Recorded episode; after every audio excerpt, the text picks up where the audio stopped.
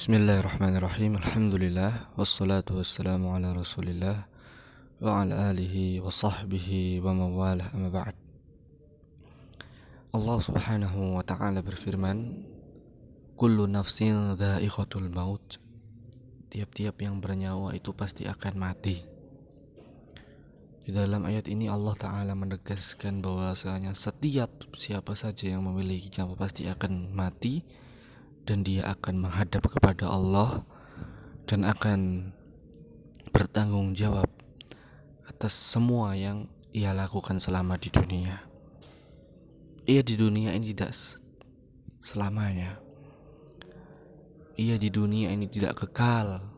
Ia di dunia ini juga tidak untuk bersenang-senang, tidak juga untuk bersenda gurau, tidak juga untuk bermain-main, tidak juga untuk sekedar makan dan minum tidak juga sekedar apa berfoya-foya mengejar dunia tidak.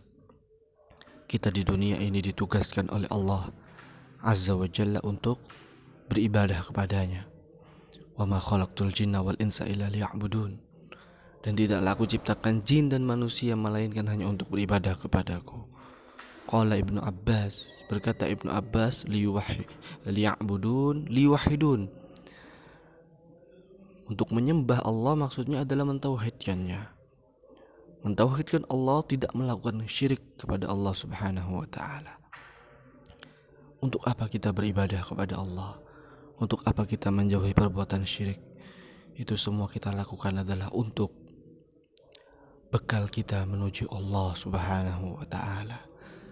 Karena itulah yang akan kita bawa kelak.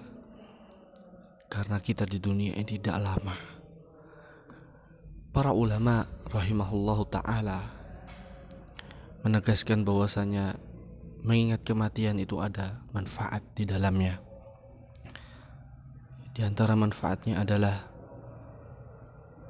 bahwasanya orang yang mengingat mati itu dia tidak menunda-nunda taubat. Bayangkan apabila ada seseorang yang terjatuh ke dalam maksiat. Lalu dia ingat bahwasanya kematian itu senantiasa menghampirinya, maka apakah dia akan menunda-nunda taubat? Tentu jawabannya tidak. Dia akan bersegera bagaimana agar sesegera mungkin untuk bertobat kepada Allah Subhanahu wa taala. Kemudian yang kedua, dia dia ridho dan merasa cukup atas pemberian Allah Subhanahu wa taala.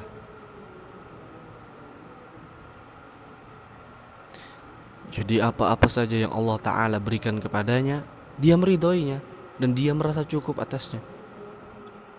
Ada orang yang diberikan oleh Allah Subhanahu wa taala rumah yang sederhana, dia merasa cukup, dia tidak perlu iri dengan orang-orang yang ada di sampingnya yang rumahnya mewah. Karena apa? Karena dia akan pulang kepada Allah dia tidak lama di dunia ini. Untuk apa rumah mewah apa untuk apa rumah mewah, mobil mewah? Namun kelak akan ditinggal juga. Maka dia itu dia ridho atas pemberian Allah Azza wa Jalla. Dan juga atas apa-apa saja yang menimpa dirinya. Dia ridho. Dia sabar.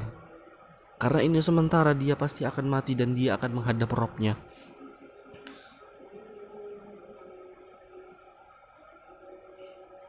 atau istilahnya para ulama dia akan kona'ah yang hatinya merasa cukup.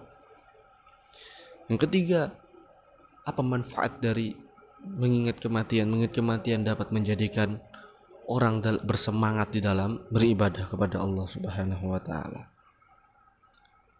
Dia akan bersemangat dan dia tidak bermalas-malasan. Maksudnya bersemangat di sini adalah dia bersemangat sesegera mungkin dalam beribadah kepada Allah eh, dalam beribadah kepada Allah Subhanahu wa taala. Allah taala memerintahkan seorang muslimah berjilbab, maka dia sesegera mungkin untuk melaksanakannya. Bukan mengatakan aku masih belum siap. Siap nggak siap hijab wajib engkau lakukan. Ada yang masih belum akhlaknya belum baik. Tapi tidak ingin berubah jadi baik. harusnya dia mempelajari agama itu semakin bertambah baik, bertingkat. Demikian.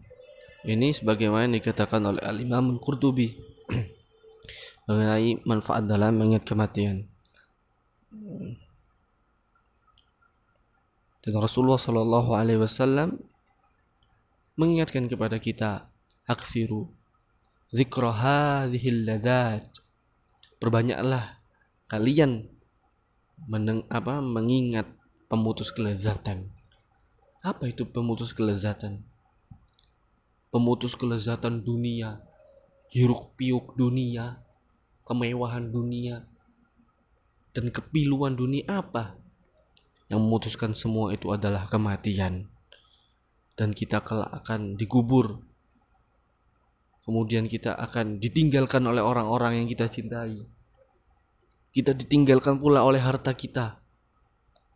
Kecuali hanya satu yang membersamai kita yaitu amal kita maka apalah guna ridho manusia maka apalah guna harta yang banyak apabila tidak bermanfaat di sisi Allah Subhanahu wa taala illa amal soleh kecuali amal soleh. Ini yang bisa ana sampaikan. Nasihat ringkas semoga bermanfaat untuk diri ana pribadi dan juga untuk antum sekalian. Jazakumullah khairan